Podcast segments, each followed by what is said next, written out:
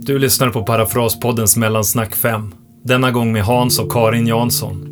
Hans har under många år varit pastor och föreståndare i Kungsportskyrkan i Huskvarna, där Karin lett lovsång och på olika sätt varit engagerad i församlingens omsorgsarbete. Jag är så glad att du ska få lyssna på dem. De har bra saker att säga. Det här är två guldmänniskor. Varsågoda. Hej Hans och Karin. Hej. Hej. Jättekul att ni vill vara med i Parafraspodden och tillsammans med mig prata och titta lite närmare på Lukas och sjunde kapitel. Och det besöket Jesus gör på en fest hos farisén Simon och den här kvinnan som bryter in i den texten. Jättekul. Och jag går, som jag har gjort i mina samtal i min podd, ganska rakt på här bara och funderar mer. Vad har den här bibeltexten haft för plats eller har nu för plats i era liv? Karin, vad säger du? Mm. Ja, jag, jag, när jag läser den så tänker jag så här, åh, det här har jag ju läst och den här har jag hört sedan jag var liten och den har berört mig av och till. Men jag måste nog säga att eh, den berör mig mer än någonsin. Mm. Eh, och jag tänker i den här tiden, eh, det är så mycket i den här, jag känner igen mig själv och jag ser också andra människors eh, situationer och behov i vår tid. Alltså Jesus är ju, han är ju bäst. Mm. Nej, men det är så ljuvligt liksom, att se honom och hans närvaro och vad det gör med människor på olika sätt. Mm. Beroende på vad vi har i oss. Mm. Ser ni Hans? Ja, det är en fantastisk text tycker jag.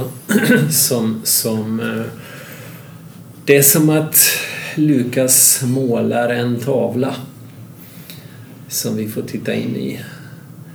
Och så blir det också till en slags spegel. Man kan, man kan spegla sig i den här texten och se var är mitt hjärta någonstans. Så jag tycker verkligen att det här är en otroligt utmanande text. Ja, det är ju en text som finns i alla fyra evangelier.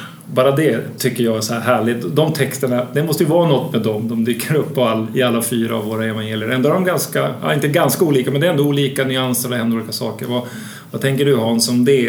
En bibeltext som är samma men ändå inte samma. Hur, hur ska jag tänka där som bibelläsare tycker du? Mm. Det är ju så i många av evangeliernas berättelser att det finns liksom skillnader. Allt är inte i detaljerna likadant. Och för mig är det ett uttryck för trovärdighet. Alltså att om, om, om det var precis strömlinjeformat och allting uppfattades precis likadant så, så skulle jag bli mer fundersam till trovärdigheten. Men det är ju som om man har sett samma händelse så kommer ju olika ögonvittnen att beskriva det lite olika. Ja. Sen tror jag i det här fallet kanske finns lite olika tankar kring det här, men jag tror kanske inte att berättelsen i Johannes och i Lukas är samma händelse utan att det är två likartade händelser. Okay, det, är mycket, det är för mycket som skiljer dem åt för att det ska ja, vara samma. Vill du ta ett exempel? Nu har vi inte, eller lyssnaren kanske inte har Bibeln framför så kan slå så. Vad är det något som... Mm. I, i Johannes evangeliet så handlar det ju om, om Maria, en av syskonen där i Betania. Det händer i Betania, det här är i, i, när Jesus är i Galileen, det händer precis före påsken, det här är när Jesus rör sig i Galileen. Maria och den här kvinnan är två olika typer av kvinnor vad jag kan se. Ja. Sen är det ju, här ställs ju Simon då, farisén, mot, mot den här kvinnan och i Johannes evangeliet är det mer eh, Judas Iskariot som reagerar på, på, mm. på eh, och där handlar det väldigt mycket om att så här kan man inte göra med, man kan inte använda den här dyrbara oljan, den skulle vi kunna sälja och ge till de fattiga, det är där mm. eh, udden liksom är. Fast det egentligen inte handlar om det i Judas Iskariots fall utan han är ute efter att får pengarna. Mm. Han tar ju av pengarna. Mm. Mm. Eh, så det, det är väldigt stora skillnader, ja, okay. som, som gör att jag tror att det är två olika berättelser. Mm. Eh, på samma sätt som, som det finns ju två bespisningsunder. Man kan tänka för att det här det kan inte ha hänt två gånger. Jo, men det kan det väl ha gjort. Jesus kan väl ha gjort två bespisningsunder vid två olika tillfällen. Ja, mm. ja precis. Vad tänker ni då som sticker ut som extra tänkvärt i den här texten, Karin? Är det något du tycker så här, bara, det här står ut? Ja, men det, det är ju det är mycket tycker jag, men alltså det är både Simons sätt att liksom se på den här kvinnan, alltså man kan tycka liksom, åh, vad är han för en farisee? Men alltså när man börjar titta på det så, oj då, det där kanske fanns i mig med. Alltså de här attityderna eller tankarna som kommer eller det här lite ned, alltså nej, men jag blir utmanad mm. i det. Det som också sticker ut är ju den här kvinnans otroligt liksom hängivna tillbedjan och, och hon bara har Jesus för ögonen fast hon egentligen är ju så föraktad när hon kommer in där och nej, men det här hängivna, alltså tillbedjan att, att ge sig helt. Det sticker ut mm. för mig. Ehm, och sen är det ju det här med förlåtelsen. Ehm, vi pratade en del om det, Hans och jag, just det här med, med ja, men är det verkligen så att har jag fått mycket förlåtet så älskar jag mer och mindre förlåtet så älskar mm. jag mindre. Jag tänker att vi är ju allas barn av, av mörkret eller av synden. Ingen av oss kan med en enda grej liksom göra någonting åt att, att vi ska få bli Guds barn eller få bli rättfärdiga, utan vi är ju alla i samma båt.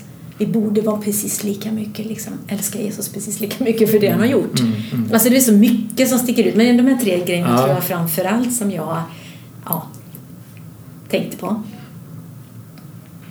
Håller med. Okay. Och det är det jag tänker spegel. Liksom man, mm. man kan spegla sig både i, i, i Simon då. Eh, för det är lätt att tänka direkt liksom att men, vad är det för torp liksom va? Mm. Eh, mm. tills man börjar känna att mm. vad finns av mig, vad finns i mig av, av det logiska, det legalistiska liksom, eh, självrättfärdigheten mm. som han ju, ju exemplifierar, eh, men också att spegla sig i den här kvinnan, alltså hon, hon, hon är ju bara förlorad i Jesus, va? Mm. Eh, det är så lätt att vi, vi, kanske inte är, vi kanske inte är legalister. Men vi kanske inte heller eh, är uppe över öronen förälskade i Jesus. Men vi är varken så. Simon eller kvinnan. Vi är något tråkigt vi är något, mellanläge. Vi är något svenskt lagom. Ja, liksom, något mitt emellan där. Mm. Eh, och sen också naturligtvis kan man spegla sig i Jesus. Ja. Och hans attityd och mm. sätt att agera. Mm. Vad, vad tänker ni en sån text säger om det här är lite om vad, män, vad människan bär på såklart och hur människor kan vara, vad vi, vad vi bär på. Vad, vad säger texten om Gud? Ska vi säga Hans? Jag tänker ju den, den säger ju framförallt eh, att, att Gud är en Gud som vill förlåta. Eh, han vill förlåta. Eh, ibland så har vi kanske inte den bilden av Gud, men, men det blir väldigt tydligt här.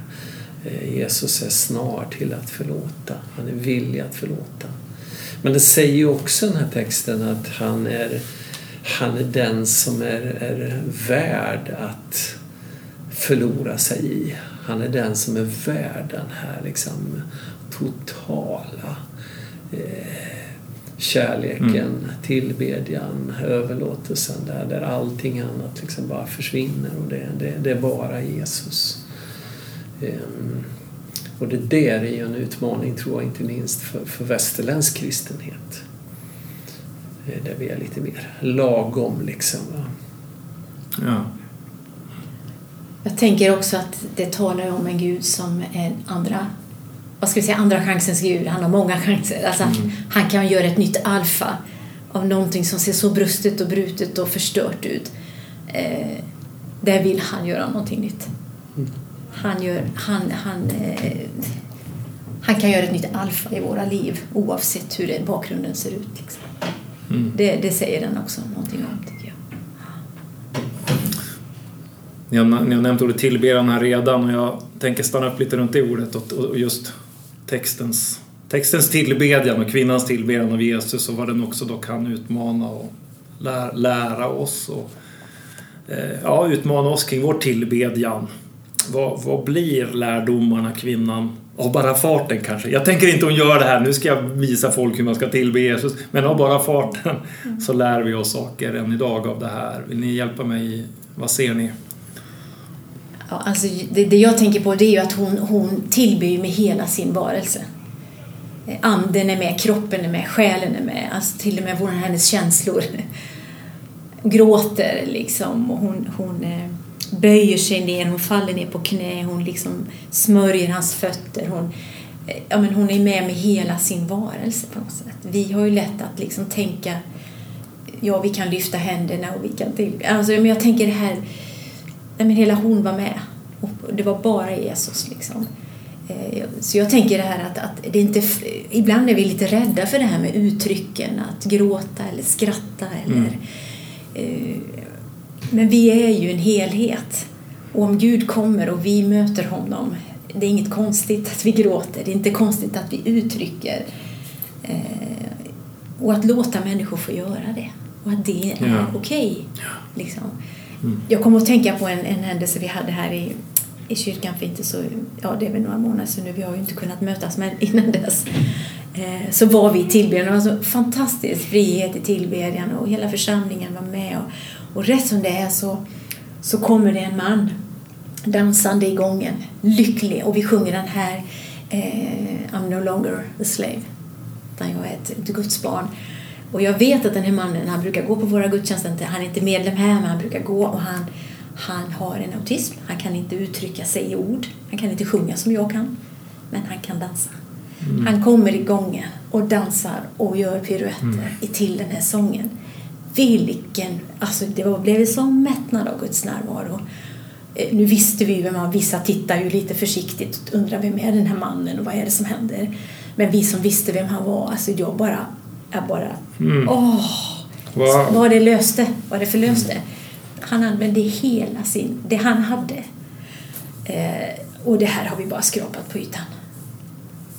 Bara skrapat på ytan. Så att jag menar...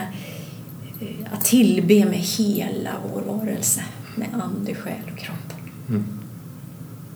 Och vad man längtar efter det. Mer av det. Yeah. Och att tillåta varandra att göra mm. det. Att vi inte behöver darra på manschetten. Utan är Gud här, då kan vi också vara fria. Mm. Ett av de grekiska orden för, för tillbedjan är ju proskuneo. Som, som betyder att komma emot för att kyssa. Mm. Och den här kvinnan, hon... hon personifierar ju tillbedjan mm. uh, tycker jag mm. alltså hon, hon, hon har bara ögon för, jag tror inte hon är ett dugg medveten om vad som händer runt omkring. Det här var ju säkert ute på, på gårdsplanen. Uh, man hade ju en, en oftast de lite mer välbärgade hade en, en, en byggnad med en liten gårdsplan i mitten med lite trädgård och kanske någon fontän, och i värmen så satt man ofta där utåt, och när man bjöd in en, en, en rabbin exempelvis så, så var det okej okay att komma även om du inte var inbjuden. Okay. Grannar, mm. människor som passerade hade möjlighet att komma mm. dit, så hon var säkert inte inbjuden dit, men hon Hon, hon dök upp där. Varför vet vi inte, om det fanns någon bakgrundshistoria att hon hade mött Jesus, säkert var det ju så. Eh, och så, så kommer hon, och de låg ju ner runt bordet med, med fötterna lite bakom så här va. Så hon dyker upp bakifrån där och, och, och så börjar hon väta Jesu fötter med sina tårar och, och torkar det med sitt hår, och, och måste ju ha löst upp håret, vilket en judisk kvinna inte gjorde efter bröllopsdagen i offentligt, så gjorde hon hade det. Eh, och det, det är ju ett uttryck för att hon, hon, hon var inte dugg medveten om att det fanns andra där eller vad som hände för övrigt, tror jag, utan hon hade bara ögon för Jesus. Eh, och det är det tillbedjan är liksom, när vi förlorar oss i Jesus, när det mm. eh, och, och den här närheten, innerligheten, intimiteten, kärleken bara flödar till, till honom. Mm. Han är värd mm. och han är värd hur mycket som helst. Hon tar den här mm. oljan som är värd en årslön och häller ut liksom över, över, över honom. Mm. Mm. Och man anar ju det, tillbedjans attityd av slöseri, av att, av att bara ge för mycket, så just den här årslönen som dunkas ut. Jag tänker, du nämnde att hon böjer knä här. Var, vart, har, vart har våra böjda knän tagit vägen i, i, i varje fall i många kristna sammanhang? Vad, vad tänker ni om det? Som ju jag vill förstå det som ett av Bibelns givna uttryck för tillbedjan, egentligen att böja sig ner, att tillbe. Det gör man genom att med kroppen inte ha en liten position, man böjer sig. Vad, vad, vart tog det vägen? Mm. Alltså, en sak som jag tänker på också, fint med det i början med, med det här, vad, vad lever vi oss av det här och vad sticker ut, det är ju också lite det här att vi är slarviga med Jesus. Jag kunde uppleva att Simon var slarvig. Han gav honom inte vatten att tvätta sina fötter med när han kom. Han fick inte välkomstkyssen och han, nej men han fick inte den, den plats som han egentligen skulle ha som gäst. Han var slarvig, och det kan jag uppleva ibland, vi är slarviga. Eh, vi ger inte Jesus den platsen han ska ha. Och det måste ju bero på att vi, vi älskar honom inte som vi skulle. Vi säger kanske att vi gör det, men vi... Och, och där, där ligger ju lite det här eh, barnaskapet, att jag är trygg i mitt barnaskap. Eh, och att jag har ingenting att komma med med att jag bara älskar honom för att han först älskade mig. Det måste vara någonting här som vi har missat. Mm. För om vi såg det, om vi liksom eh, fick ha den här relationen levande, att varje dag liksom leva i den första kärleken, så, så är det mest naturliga vi kan göra det att falla på knä. Så vi är slarviga, kan jag uppleva många gånger. Vi har, vi har, vi har inte gett Jesus den hedersplatsen han skulle ha, varken i våra egna liv eller i församlingslivet. Mm. Någonstans där känner jag att vi har, det har gått förlorat för oss. Därför är det inte naturligt för oss att falla på knä. Han får en plats, ja det får han. Men inte hedersplats. Mm. Jag vet inte, men jag, jag känner lite mm. så. Allt av kroppsliga uttryck kan ju bli ett självändamål eller bli någonting som jag gör inför andra i och för sig. Va? Både när jag står upp och lyfter händerna eller om jag faller på knä, så kan det ju bli någonting som jag gör för att visa min andlighet. Alltså, det här var inte kvinnans situation. Jag tror inte alls hon gjorde det, utan hon, det bara naturligt kom. Va? Och, och, och, men, men jag tror samtidigt som jag, jag har sagt det då, att, att, att, eh, att det, fin, det är ett uttryck för att, att vi brister någonstans i Guds fruktan och ödmjukhet. Eh, att vi så sällan böjer knä. Att det, det, det är så onaturligt i, idag. Liksom, det är ett uttryck för att någon slags bristsjukdom liksom, mm. i, i kristenheten. Mm. Men det får inte bli liksom bara att vi gör det för att man ska göra mm. det. För då, mm. då har det ju inget värde. Mm. Jag tänker också på Mike Pilavachi sa en gång på en lovsångskonferens här. Han är ju en härlig förkunnare som har varit med och fostrat fram många mm. av de inom citationstecken stora lovsångsledarna, Matt Redman och Tim Hughes. Mm. Mm. Han, han sa vid ett tillfälle så här: eh, jag vet hur man, hur man hittar lovsångsledare.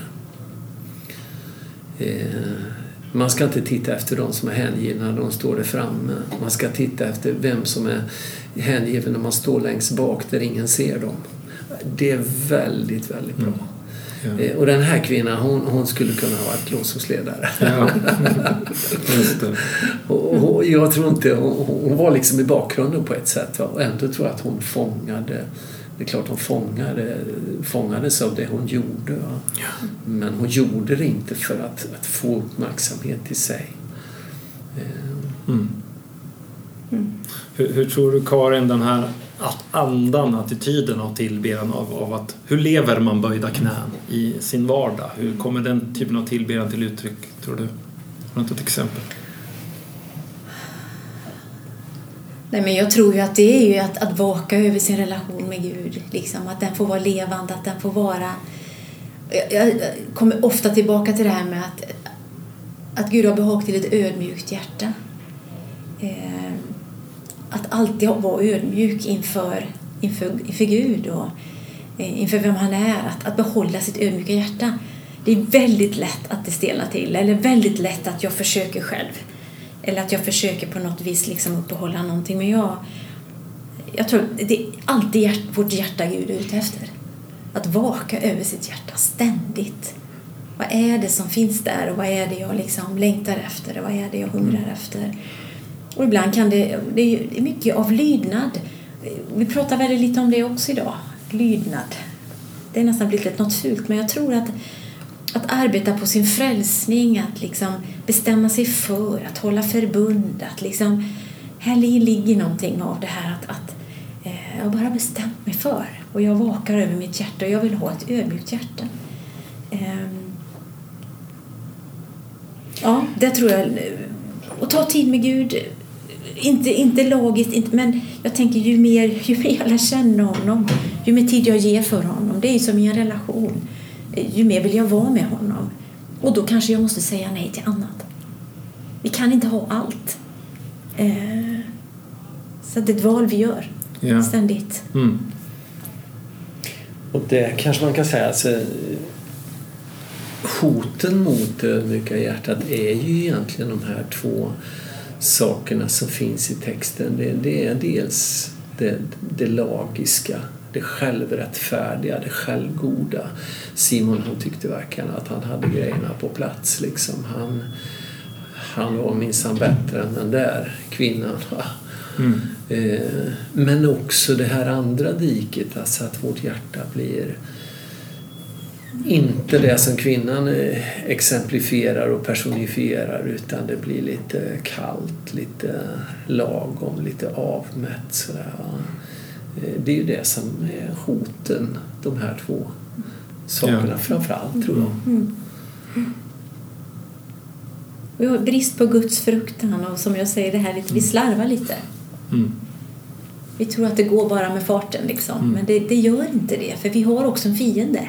Mm. Som inte vill att vi ska leva där. Så att det är också att vara medveten om det, att jag måste bestämma mig för mm. varje dag. Mm. Eh, ja, nej. Det finns ju en grej, en tanke också, tänker jag, utifrån den här texten, att den här kvinnan, hon, hon, hon smörjer Jesu fötter. Ja. Hon, hon, hon, gör, hon ger liksom allt till honom. Mm. Men, men det innebär ju också att det, det blir en, en, en otroligt eh, väldoftande lukt där i huset. Va? Mm. Men det blir också, effekten blir också att vem är det som bär med sig den doften därifrån sen? Och det är Jesus, men det är också hon. Mm. Ja. Alltså det är hon som sen har smörjelsen liksom på sina händer. Därför att hon har smort Jesus. Mm. Det finns någonting av det där att alltså vill jag, vill jag ha del av, vill jag dofta Jesus, så måste jag röra vid Jesus. Det jag ger till honom mm. det är också någonting som jag mm. bär med mig i, i, därifrån. Mm. Mm. Vad bra. Precis. Och det här är ju en dyr, det här är så dyrbart, och jag tror när man ser det mm. då vill man inte, då blir man rädd om det. Det mm. blir en skatt mm. som är värt liksom att göra allt för, att jag, jag vill behålla det, jag vill ha det och jag vill växa i. Ja. Det som jag tänker finns av slöseri i tillbedjan som hon också ger, då det blir det här slöseriet av olja. Vi kan slösa vår tid i tillbeden, men jag har gjort, tycker mig göra någon spaning och bara till mitt eget liv här direkt, men även i gudstjänstsammanhang där jag rör mig, att vi har, vi har inte riktigt så mycket tid att slösa för det väntar något, eller vi, vi har nästa punkt eller något, vi ska snart iväg och så. Vad, vad, jag vet inte, ännu ingen fråga, någon mer, kanske en liten sorg att vi inte har tid att slösa tillbedjan. Och jag funderar ibland, vad, vad gör det här med mm. vad gör det här med oss som efterföljare, att vi har tappat förmågan att slösa tid och vara med. Så finns en, en kanadensisk teolog som heter Mar- Marva Dawn. Hon har sagt det: worship is the royal waste of time. Mm. Ett kungligt slöseri av tid mm. till med. Jag tycker en härlig. Mm. Vad tänker ni om det är som någon respons eller? Nej, men det är ju så sant. Jag tänker att vi, hur många gånger har man inte sörjt, som du säger, över att nej, nu kommer han. Och så slutar vi. Mm. För jag menar, vi styr inte när Guds ande kommer, utan vi väntar in honom, vi inbjuder honom. Och på något vis, eh, jag tänker att vi, det finns sådana djup här som vi missar genom att inte ta den här tiden. Mm. Eh, och det här är väl lite vårt västerländska dilemma, att vi, vi, tiden är så viktig för oss och vi rutar in och vi, nej, så så lång tid får det ta. Eh, så här tror jag, mm, mm. finns mycket här som ja. vi förlorar oss yes. mm. faktiskt, som vi behöver tänka till. Det vi brukar prata om också är att, att vi, vi ibland, alltså lovsången i kyrkan blir ibland för mycket ett staplande av sånger bara, mm. där vi inte, där vi inte har förmågan att stanna kvar när, när det liksom bränner till, när man ja. känner nu ja. när man då staplar vi nästa sång på ja. och det där mm. är också en, en lite tricky grej liksom. Ja, men precis, mm. och jag har ju som, som du sjöng också lett, lett lovsång mycket, och jag känner ibland blir det just nu ska vi sjunga lovsång, och jag brukar mm. försöka tänka ja, men nu ska vi vara i tillbedjan. Mm. För mig är det ganska väsensskilda saker att stapla sånger på varandra som om det var grejen. Precis. Äh, än att vara i det som sker. Mm. Precis. Äh. Och där tänker jag också att där, där, där krävs ju faktiskt en väldigt trygg lovsångsledare. Mm. Som är trygg med sin, i sin relation med Gud, och som är trygg med, med vinden. Vet när vinden kommer och kan stanna kvar. Och det är ju, det är ju liksom någonting vi gör tillsammans, och som vi liksom lyfter varandra och uppmuntrar varandra till i de här gåvorna. Ja. Och där har vi nog varit dåliga, tror jag, kanske också som församling, att, nej men att uppmuntra lovsångsledare att nej men det, det, det var, där var vi kvar liksom, mm. och det var, ja. var bra att ja. du vågade stå kvar där och, och vänta ut, för där kom någonting liksom, eller vad vi nu skulle kunna vara, att vi mer kan prata om de här sakerna. Så praktiska kan mm. vi vara. Men jag tror ja. att det är viktigt att vi är lyhörda för, för vinden. Mm. Eh, när den kommer mm. liksom. Om vi går lite vidare, så ett tema i den här texten tycker jag också är när Jesus någonstans upprättar. Hon, hon stämplas ju, vad säger Simon om den här mannen var en profet, vet han vad det var för kvinna som rör vid honom. Att hon var en synderska, en, en prostituerad, en, en, en dålig kvinna. Tydligen. Skam, skuld, det avslöjas, och jag tänker att Jesus också visar Guds hjärta av helande i den här bibeltexten på ett så starkt sätt. Vad han med sin blick och sitt handlande gör med henne.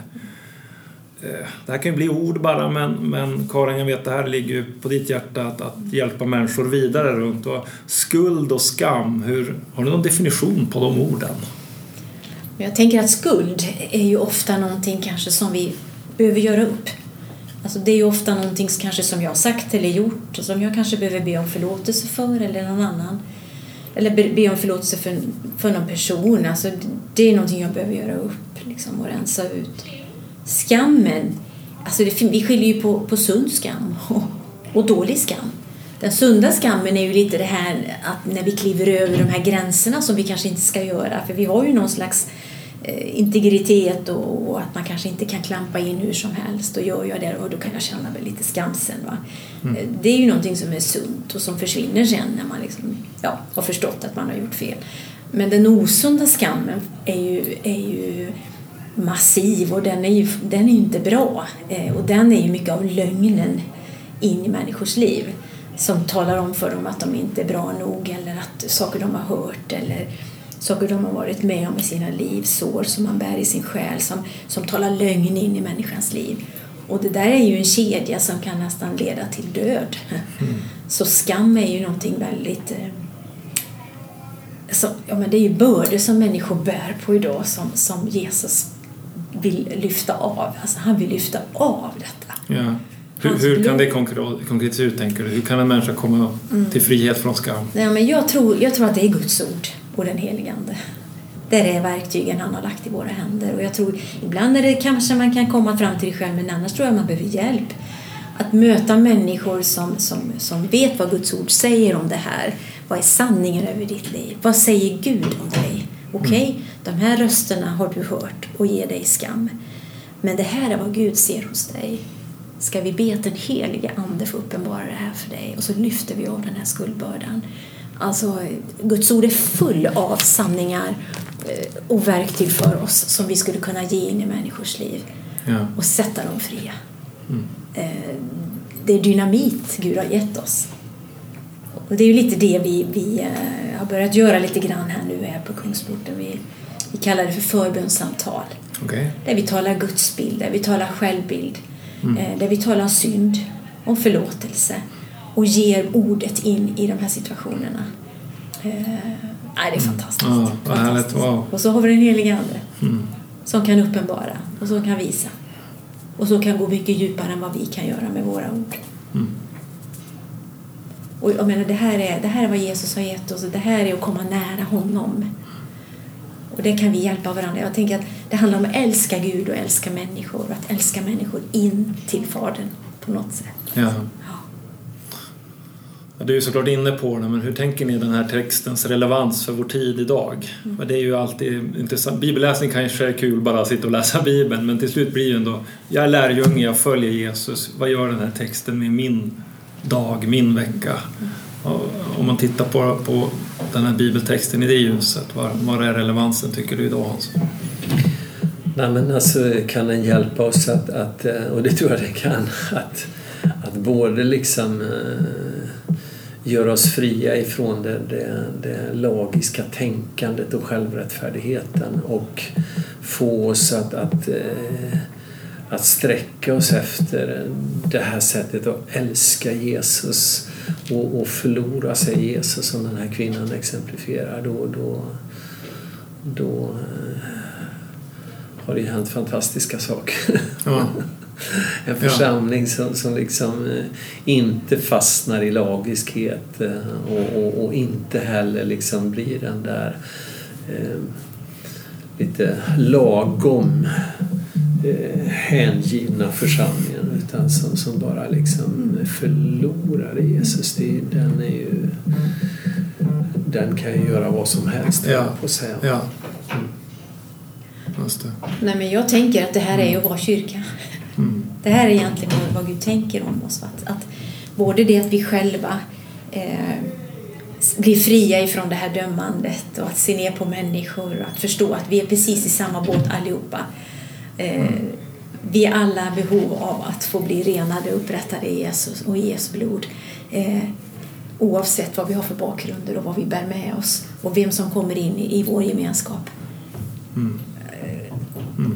Älska människor fram till Jesus, ja. Liksom, och låt dem få möta vem han verkligen är, få barnaskapet, se vem de är i Faderns ögon, eh, bli trygga där. Mm. Alltså det Det är ju dynamit, alltså. Det är ju det vi ska vara. Det är ju det i vår kyrka. Mm. Så att, nej, den är ju mm. så aktuell som den bara kan vara, den här texten. Ja. Den är underbar.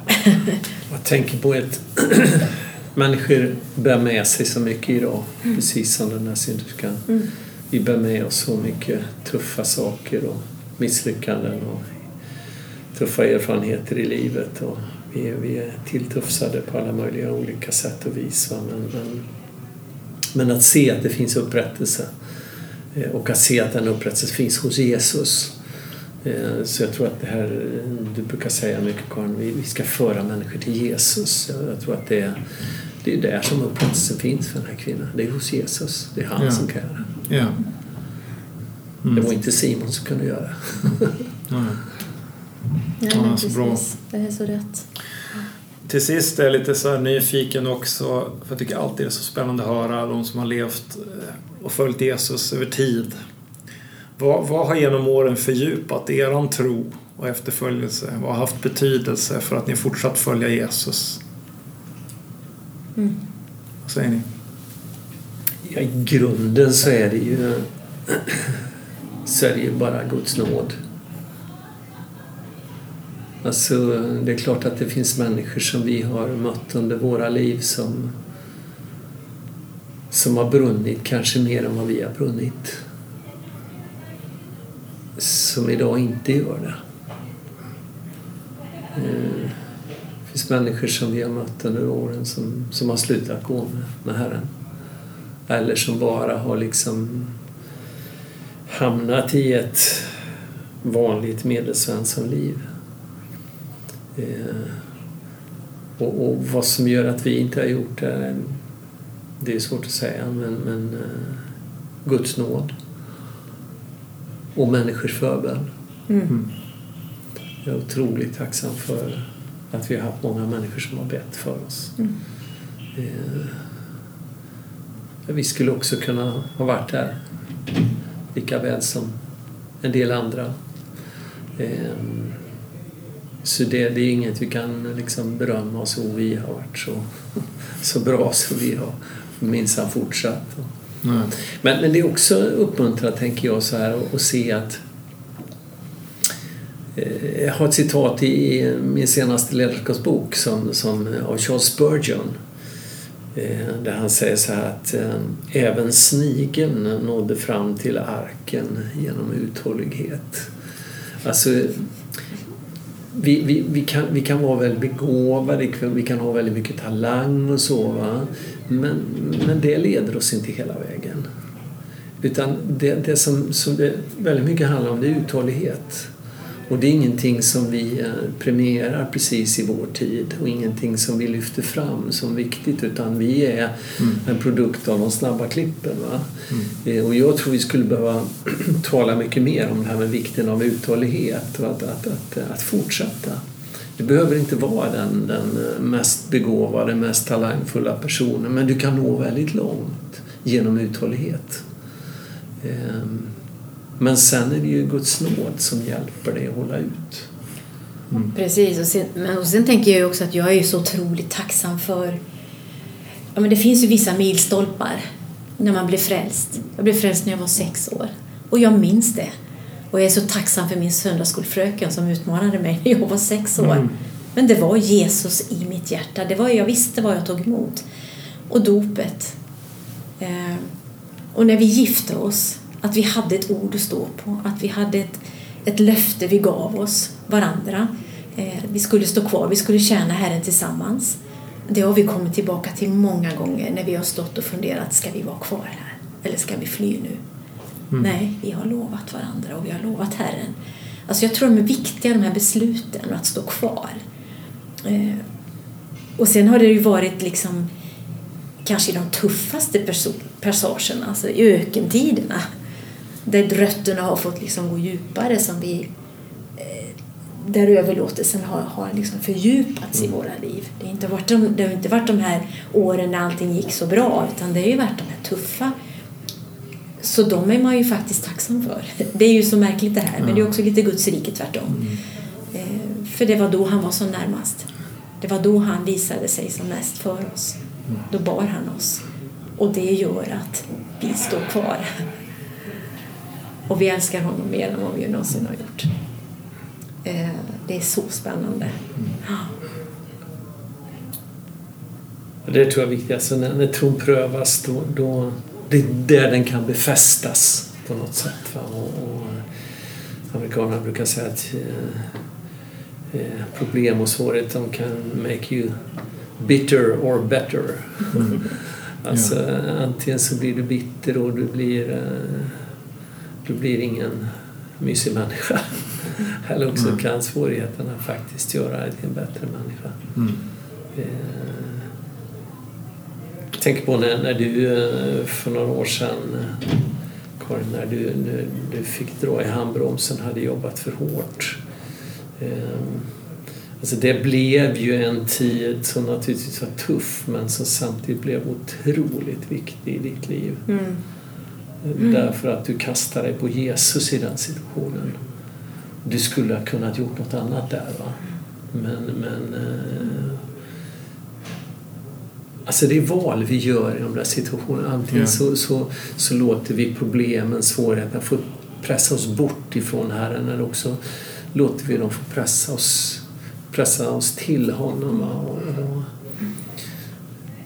Det är där också för oss. Det är hos Jesus som det händer. Mm. Mm. Ja. Och då kan, kan det komma något bra också ut ur det, det som i sig är tufft och svårt och jobbigt och eländigt. Ja. Mm. Ah, jag är så glad att ni har valt Jesus så många gånger och även i de tuffa situationerna ni är ja, föredömen för mig. Jag är tacksam att få haft det här samtalet med er. Eh, glad över er. Mm, Tack ska ni ha för det här och mm. allt gott framåt. Mm. Detsamma till dig.